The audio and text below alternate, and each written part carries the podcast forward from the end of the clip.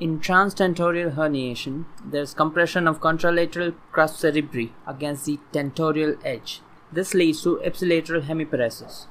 There is compression of the ipsilateral oculomotor nerve, and this causes loss of parasympathetic innervation, causing mydriasis.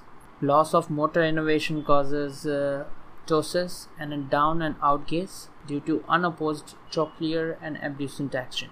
There is also compression of ipsilateral posterior cerebral artery, which causes contralateral homonymous hemianopsia. This is due to the ischemia of the visual cortex. There is compression of the reticular formation, and this leads to altered level of consciousness or coma.